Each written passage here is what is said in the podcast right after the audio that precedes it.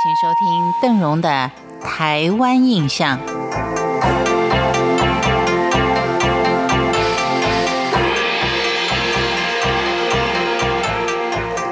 在今天的节目当中，邓荣要为您介绍一座用糯米做的桥。其实，在台湾用糯米做的桥也不少，但是这一座桥是相当的迷你可爱。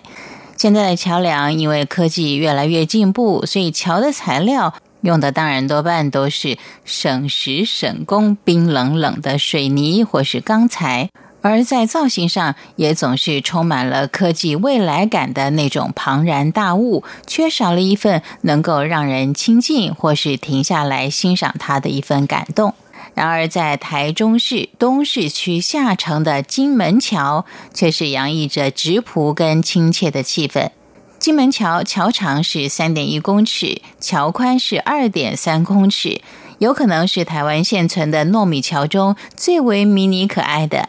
在望柱桥上镌刻着“昭和十六年竣工”，昭和是日治时期的年号，当时是民国三十年。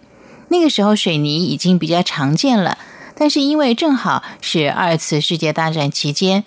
大家也知道战时各项建设物资都是相当缺乏的，所以居民就以传统的工法，把煮熟的糯米跟石灰加上黑糖作为粘着剂。把经过切凿整齐的石块跟石板加以粘合，而这也是为什么我们会把这一类的桥称作糯米桥的由来，并不是它整座桥都是由糯米做的。这座桥虽然小，但是却充满了美感。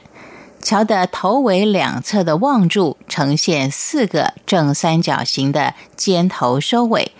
中间两侧各两根桥柱比较矮，形成规律的对称之美。走到侧面，桥面下十几个梯形石头所勾勒出的彩虹曲线，宛如神来一笔。加上久经岁月的洗礼，石块跟石板或风化或长出青苔，让人走在上面的时候，不觉散发出思古之幽情。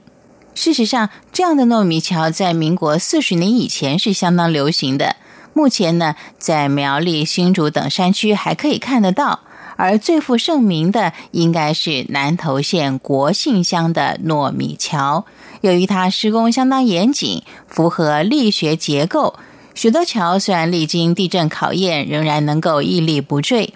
想想在那个物资缺乏的年代，先人就懂得就地取材，所有的食材与粘合材料都是最具环保概念，更是符合现今节能减碳的风潮。走在这座散发了亲切感、小巧古朴的金门桥上，当地的居民每天就好像跟老朋友打招呼一样，亲切而自然，熟悉而没有距离。另外，桥下的圳沟还特别被辟为洗衣厂，想必每天清晨，村里面的妇女规律的捣衣声跟谈笑声，应该也是这一座金门桥最具生气的一个场景之一。今天邓荣再利用一点时间为您介绍客家聚落的一个特色——爱门。